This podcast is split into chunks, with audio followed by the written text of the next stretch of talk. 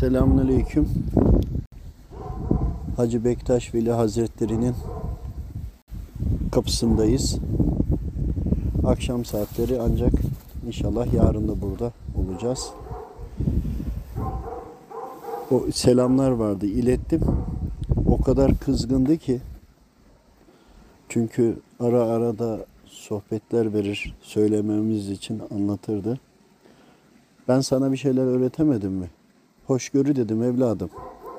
Hoşgörü dedim. Sen ne yaptın? Problemli, sıkıntıda sıkışmış insanlara bir şekilde hoşgörüyle davranıp yardımcı olamadın. Bu zamanda ne bekliyorsun ki? Eski insanları mı bekliyorsun? Ne eski alimler var, ne eski kullar var. Bundan sonra söyleyeceğim hocana, bir süre derslerine, manevi derslerimizi kastediyor, derslerine ben gireceğim. İnsanlara hoşgörüyü anlatman gerek. Kaç kere geldin, buradaki ortamı gördün, yeri geldi eleştirdin. Demedik mi sana, hoşgörü nerede kaldı evladım? Hoşgörüyü kapıda mı bıraktın da girdin içeriye? Çık dışarı, hoşgörüyle yaşa. Demedik mi biz sana? Sen gittin, yine hoşgörüsüz davrandın.